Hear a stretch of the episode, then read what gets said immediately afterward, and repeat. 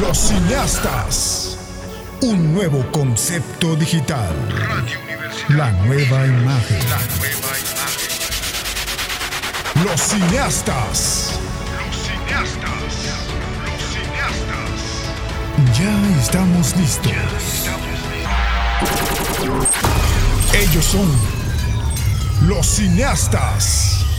Iniciamos. Hola, ¿qué tal? Bienvenidos a Cineastas en un programa de hoy. Estoy muy agradecida de estar aquí con ustedes. Mi nombre es Michelle y bueno, como saben, este programa siempre les traemos temas interesantes o películas, pero en el programa de hoy hablaremos un poco sobre la historia del cine desde el punto de vista desde su evolución. Pero antes de iniciar con toda esta información, les voy a presentar a estas grandes personas que van a compartir conmigo micrófonos. Hola chicos, ¿cómo están? Pues les presento a las personas. Está aquí Carlitos y está Gerson. ¿Cómo se encuentran chicos? Carlitos, hola. Buenas tardes, buenas tardes. Muchísimas gracias por la invitación, Mitch. Te estás riendo, ¿eh? Te estás riendo. Un poquito, un poquito. ¿Qué tal, Gerson? Buenas tardes, hermano. Andamos muy felices, ¿a poco no, hermano? Bendecidos aquí con esta presencia tan bella de Michelle. Este, y de nuevo estando aquí en un programa más de cineastas. Muy feliz, Michelle, de esta invitación. Estamos complacidos de hacerte compañía el día de hoy. La verdad es un gusto para mí que estén aquí conmigo en compartiendo micrófonos y más porque me ha tocado estar sola y la verdad se siente súper feo porque se, se necesitan opiniones y más en estos temas que hoy hablaremos un poquito de evolución. Pero para iniciar esto, como bien saben, todo, todo lo del cine comenzó cuando los hermanos Auguste Marie y Louis Jean Lumière revolucionaron la industria y el arte de la imagen de sus inventos sucesivos de la foto instantánea. Luego inventaron el proyector cinematográfico hasta que el 28 de diciembre de 1895 lograron proyectar la primera función de cine mudo. No sé de ustedes chicos si me traen algún dato por ahí interesante. O sea, era lenguaje de señas el cine. Sí. O como lo hacía Charles Chaplin. El... Anda, el cine mudo. O sea, solo eran representaciones, movimientos, pero no había un diálogo como tal. Que quede claro, mi comentario fue solamente una broma, ¿eh? Y de hecho, yo recuerdo haber visto una película en, en algún curso en la prepa donde, eh, igual así, ¿no? Gestos y todo. Y cuando acababa la película, este, el señor tenía un bozarrón que todos dijimos, oh, qué, qué hombre, ¿no? Qué tío, qué, ¡Hala! qué fuerte. Pero para esos años todavía no había algún aparato que captara el sonido. Es por eso que las primeras cinematografías fueron en cine mudo. Únicamente visual. Así es. Pero bueno, Gerson, no sé si traigas un datillo por ahí. Sí, extra. claro que sí. Mira, han pasado 127 años de esa proyección. El cine como manifestación artística cuenta con diversos movimientos o corrientes que se han ido reinventando a través de los tiempos. Por eso, a la fecha, cada vez que surgen más nuevos géneros, su- surgen más nuevos géneros cinematográficos. Y bueno, pues no sé ustedes si ya sepan algunos de estos géneros, pero son el cine documental, el cine biográfico, el cine histórico, el musical o comedia, el infantil, el del viejo oeste o western, el de aventura, acción, drama, suspenso, terror, cine, obviamente cine mudo también es una de las características o más bien géneros dentro del cine. Está la ciencia ficción, cine para adultos y entre otros más. No sé por ahí si alguien de ustedes tiene otro dato. Yo tengo dos preguntas. Una, eh, ¿han visto la película de este Un lugar en silencio? Ah, Sí. sí. ¿Ese cuenta como cine medio mudo? Porque hay momentos donde hablan, pero ha sido como que de las pocas películas donde otra vez se ponen a hacer, a hacer gestos, o como la de Coda, que era también un poquito de Ujú. interpretar. Pues justo eso poco a poco vamos a ir desglosando en el tema. Pero buen programa. ejemplo, ¿eh? Y también, pues bueno, no he visto la película de El poder del perro que ya antes habíamos mencionado, pero eso también es, es como una película del viejo oeste o western, ¿no? Yo ya la vi Sí. y te puedo asegurar que sí. ¿Sí? Sí, es del viejo oeste, pero tiene sus tintes como medios neo neoeste, o sea, nuevo, Sí, nuevo sí. este, no es como antes que la cantina entraba, no, no, no, no. Y que los balazos y... No. Ok, Es como si fuera ya la etapa más a, a eso de pensar más en la educación, en, en crecer económicamente tal vez. Es algo más maduro. Ajá. Ok. Sí, sí, sí, esa fue la palabra correcta. Otro punto de vista de la película entonces. Y bueno, por otro lado, las, la- las salas de cine eh, paulatinamente han ido incorporando y adecuando sus instalaciones con sillas con movimientos, efectos como humo, aire y agua y avances tecnológicos como el 4D, que nos permite vivir y disfrutar las películas de forma más real. Ah, sí, moverte así. Sí, claro que sí. ¿Quién ha ido? Cuando, cu- cuando vas en un avión, según, y, dices, y se sube el asiento y ya después va para abajo. y dices, Que hay personas a las que no les gusta esa experiencia y la verdad nunca entiendo cómo prefieren ver la película. A mí no me así. gusta, ¿eh? ¿No te gusta? Pues es que está muy buena esa experiencia. Sí está chido, pero al mismo tiempo es como que quieres que ver solo de la ver película, la ¿no? película. Ajá, Ajá. precisamente. Si ves una de acción, pues sí, vete a la de 4DX. Sí, sí, pero si no, pues no. Imagínate ver... eh, Cuidado con el perro. Vas en el caballo y no, no, el poder del perro, ¿no? Ah, el poder del perro. El poder del perro. estoy riendo. Bueno, tengan cuidado con las sillas que se mueven. Bueno, en el cine pues nos ha permitido comunicarnos y conectarnos con el mundo a través de historias de la vida real, hechos históricos que han marcado en diferentes épocas a la humanidad o con simples acciones de nuestra co- cotidi- cotidianidad con la que nos sentimos identificados, las cuales no pueden llevar a vivir, nos pueden llevar a vivir diferentes estados de ánimo en una sola cinta, pasando desde la risa al llanto, de la alegría a la tristeza o incluso hasta el mismo dolor. ¿A ustedes, chicos, hay una película que les haya sacado una lagrimilla? ¿O Creo unas que yo he carcajadas? dicho muchas veces esto y a mí todas las películas de perritos me hacen llorar. Mm, Sí, hay una muy buena que se llama Mi amigo Enzo. No sé si la han visto, amantes de los animales. Pero está, o sea, al final sí te deja llorando, al igual que la de Hachi o ese Sí. tipo de Ah, películas sí, que están muy buenas. Pero la que me hizo llorar recientemente fue la de Spider-Man. Ah, No a todos. a todos todos para les pudo, les pudo. Pero creo que eso es lo. Como que lo chido de ver una película, ¿no? Porque si, si no tuvieras ninguna emoción, solo sería, ah, pues es una película y ya, ¿no? Ajá. Pero cuando empiezan, no sé, un ejemplo, el Titanic, a muchos les hace llorar. Y tal vez nosotros en la actualidad digamos, pues es que es la película, ¿no? Pero en su tiempo era un rebrote de emociones porque tal vez había personas que tuvieron familias que pasaron toda esa tragedia o X cosa, ¿no?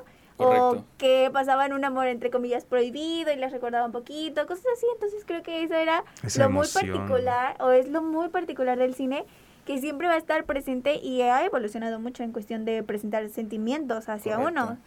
Así que Amor prohibido murmuran por las calles, así ¿no? es, Muy bien. así es. Pero no sé, Carlos, ¿tú tienes alguna otra opinión? Eh, sí, tengo eh, otra. Este, y es que esas películas realmente pues han, han, no sé, han despertado también algo nuevo en nosotros, ¿no? E- in- incluso no, no te la dejo muy complicada ni muy lejana. La gente que salió después de la gente que salió de ver la película de Batman ya quería ser un vengador nocturno y esas cosas, o sea, Es que sí pasa, ¿eh? O sea, llegas proyectado de ver la película y ya te sientes tú un superhéroe, por ejemplo. O ves una de amor, de romance y vas con tu novia de yo te amo, dándole vueltas al mundo y hasta la luna, ida y vuelta, y etcétera. o la de Lobo de Wall Street, ¿no? Que mucho dinero, mucho dinero. Ah, sí, que tú ya quieres emprender tu negocio y al año ya vas a ser Y millonario. ¡pum! te cae el SAT. Pero es parte, pero es parte de la ilusión que genera el cine, ¿no? Correcto. Así es, chicos, y la verdad agradezco tanto sus opiniones y todos estos datos que han, han aportado al programa. Pero antes de continuar, vamos a un pequeño corte comercial y volvemos. Si quieres marcar la diferencia y buscas nuevos retos, 25 años nos respaldan impartiendo educación en el estado de Veracruz. Somos una institución de prestigio con alta calidad educativa. Ofrecemos 14 licenciaturas, 18 especialidades, 8 maestrías y 4 doctorados. Disfruta de un mundo de grandes posibilidades gracias a los planes de estudio, costos accesibles, el programa de becas y las distintas modalidades de enseñanza. Porque tu futuro es nuestro principal objetivo. Ven, pregunta e inscríbete. Universidad IBES.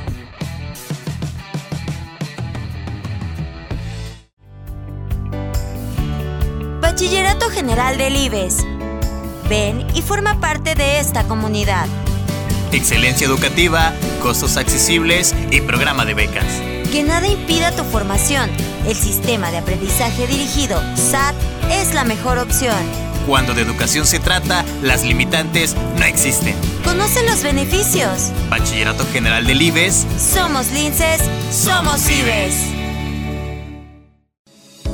Secundaria y preparatoria Dr. Gavino Barreda. 57 años de excelencia educativa. Contamos con costos accesibles, programa de becas y la mejor educación. Olvídate de lo tradicional. El sistema de aprendizaje dirigido es tu mejor opción. Contáctanos y conócelo. No lo pienses más y forma parte de esta gran comunidad. Secundaria y preparatoria Dr. Gavino Barreda. Excelencia educativa a tu alcance. De clase mundial. Excelente atención profesional con los mejores sistemas educativos, las mejores licenciaturas y posgrados más completos en un solo lugar. En Universidad Martí, contáctanos al 2288 12 31 95 o si lo prefieres, escríbenos en nuestra página de Facebook Universidad Martí. Únete a esta gran oportunidad. Solo faltas tú. Somos Martí.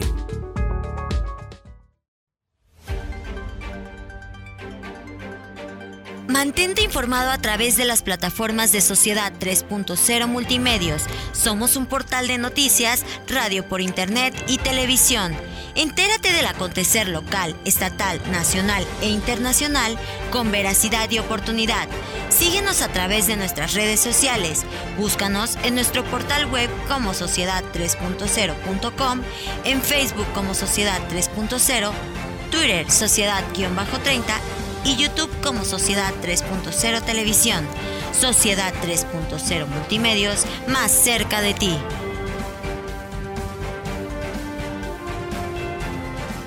Los cineastas. Los cineastas. Los cineastas. Ya estamos listos. Iniciamos. Estamos de regreso aquí en Cineastas. Hablemos un poquito sobre cómo inicia esto del cine y actualmente cómo nos transporta a ciertas emociones y a movimientos gracias al 4DX. Correcto. Pero bueno, eh, también quiero recordarles que nos pueden escuchar a través de Spotify todos los miércoles a las 2, recuerden, por Universidad IBES. Y bueno, el cine como arte se transforma en un espacio cultural. Es por esto que el Instituto Nacional para Ciegos, la INSI, a través de su segundo festival de cine para ciegos con audioscripciones, quiso seguir abriendo estos espacios para la accesibilidad y con, conectando a la, la- a la población con discapacidades visuales con el- en el mundo, proyectando grandes films, entre los que destacan Bird Box, no Oye, sé si la hayan visto, que esa es una muy buena película, que obviamente está interpretada por Sandra Bullock. Bullock Amor mío. la hermosísima, donde una fuerza maligna que llevan a miles de suicidios en todo el mundo lo hacen emprender una travesía para salvar su vida, junto a dos niños navegando un río abajo, hasta llegar a un refugio de ciegos, quienes son los únicos sobrevivientes gracias justamente a no poder ver. Hay una película que últimamente me está apareciendo mucho en TikTok, que es estilo Beer Box. Y yo creo que a muchos les aparece también, y al que no le aparezca es porque no tiene TikTok. Pero es que no recuerdo el nombre, pero va de ese estilo de que, un, un- bueno, en este caso creo que se libera un virus, que la gente obviamente no puede ver, y que provoca que la gente empiece a, a cometer este... Ah, sí, sí, ya sé de cuál hablas, pero no la he visto por completo, o sea, no la he visto completamente. Pero sí, ¿sabes Sí, de sí, cuál sí. hablo? ¿Cómo, ¿Sabes el cómo se nombra? No, no recuerdo cómo se llama, pero ¿Cómo, sí, sí, cómo se la llama su nombre? No sé. lo, voy a, lo voy a investigar. Sí, sí, sí. Pero sí está muy sí. interesante todo ese rollo, ¿no crees? Sí, Claro. Bastante bueno. Es, es bueno ver cómo el cine pues se innova de, de menos a más. a de Aparte más a que más. también hay otros tipos de película que también es para sordomudos y que nos damos cuenta que cuando te involucran en ciertos, mm, digamos, discapacidades de personas, no sé si llamarlos bien, pero te das a entender todo el contexto y la dificultad que en verdad es vivir así. Como lo bien mencionaste hace rato, la de Coda, pues es un gran ejemplo. Lo bueno de, de la evolución del cine es que ya va perteneciendo a la inclusión de las personas con una discapacidad ya sea pues visual o auditiva y con ello pues hace más extenso su público. Así es, sin duda alguna. Ya es el nombre de la película, amigos. ¿Cómo se llama? El fin de los tiempos. Ok. Eh, y bueno, la breve sinopsis es que un profesor de ciencias y su mujer intentan descifrar una serie de sucesos sobrenaturales en los Estados Unidos que genera comportamientos extraños y suicidios en masa. Y hay una pareja que trabaja para entender este misterio y luchar por sobre- sobrevivir a una crisis apocalíptica. Y no manches, sí, sí. ¿Cómo, cómo se- cómo- cómo se nombra? Se llama El fin de los tiempos. El fin de los O tiempos. sea, con tan solo el nombre está todo intenso y Me erizó. Ah, no, es que tengo frío. Es que tenemos aquí un... Y fíjate que también se pudo disfrutar una cartelera de Daredevil, El hombre sin miedo, una película estadounidense de superhéroes del 2003, escrita y dirigida por Mark Steven Johnson y protagonizado por Ben Affleck y Jennifer Garner. A Ben Affleck también muchos lo conocemos por interpretar al Batman del 2014, 15, no, De- no me acuerdo. Del Jack, ¿no? De, De Zack Snyder, ¿no? Para decirlo Zack mejor, Snyder. de Zack Snyder. Eh, el filme estaba basado en el personaje de Marvel Comics y narra la historia de Matt Murdock, un abogado que queda ciego a causa de un residuo radioactivo, pero sus, sus otros cuatro sentidos están especialmente agudizados. De día, Murdock presenta, eh, a los, representa a los oprimidos y por la noche es Daredevil, un vigilante enmascarado que acecha las oscuras calles de la ciudad de Nueva York, un implacable vengador de justicia. Todo Míralo. un justiciero. Y pues bueno, este personaje lo vimos por última vez en la película de Spider-Man eh, No. Way Home, pero tuvo un cameo de, eh, ¿qué será? Menos de cinco minutos. Ujú. Donde Pero- está sentado en la mesa. Pero fue bueno, a pesar de que mucha gente no reaccionó como a los otros susodichos, pues sí, Pero también tiene su propia serie por si se la quieren correcto. aventar. Está muy buena, ¿eh? Buenos, buenos golpes, buenas escenas de acción, bueno todo. Bueno, y como dato interesante les traigo que un procedimiento de filmación inventado por Fred Waller, quien lo hizo público mediante el documental titulado Esto es Cinema, Cinerama, perdón, producido por Michael Todd. Dicho sistema consistía en filmar usando tres cámaras sincronizadas, todas cargadas con celuloi- celuloide, celuloide estándar de 35 milímetros, equipadas con objetos de gran angular. La combinación de los ángulos de las tres cámaras como si fueran una sola permitía la captación de un espacio visual extraordinario. La película terminada era proyectada por tres proyectores igualmente sincronizados sobre una pantalla rectangular y cóncava, gigantesca, que contaba con una curvatura de 146 grados, lo cual permitía producir sobre el espectador un efecto definido como semi-envolvente. El aspect ratio del cinerama alcanzaba casi la escala de 2.59 a 1. O sea, venía siendo como un cubo donde, donde, po- donde proyectaban eh, tres o tenían tres proyectores proyectándolo al cubo. O sea, de haber, han de haber querido hacer algo como tridimensional. Eh, creo. Era una tipo mm, como gran pared, ¿no? Hagamos el ejemplo. Era una gran pared que no abarcaba un proyector toda la cinematografía, entonces lo tenían que dividir en tres fragmentos. Oh, Por eso era que era muy grande y mm, pues era eso, que fuera cóncavo. oh, ya. Pero también mientras la velocidad de este proyector normal era de 24 imágenes por segundo, Oh. eh, la del Cinerama era de 26, o sea, era más rápido, lo cual se lograba haciendo 6 perforaciones por fotograma en cada rollo de película de 35 milímetros, a diferencia de otros cua- cuatro habituales, en- con lo cual lo que se conoce como definición de imagen era también muy superior a todo lo visto hasta en ese entonces.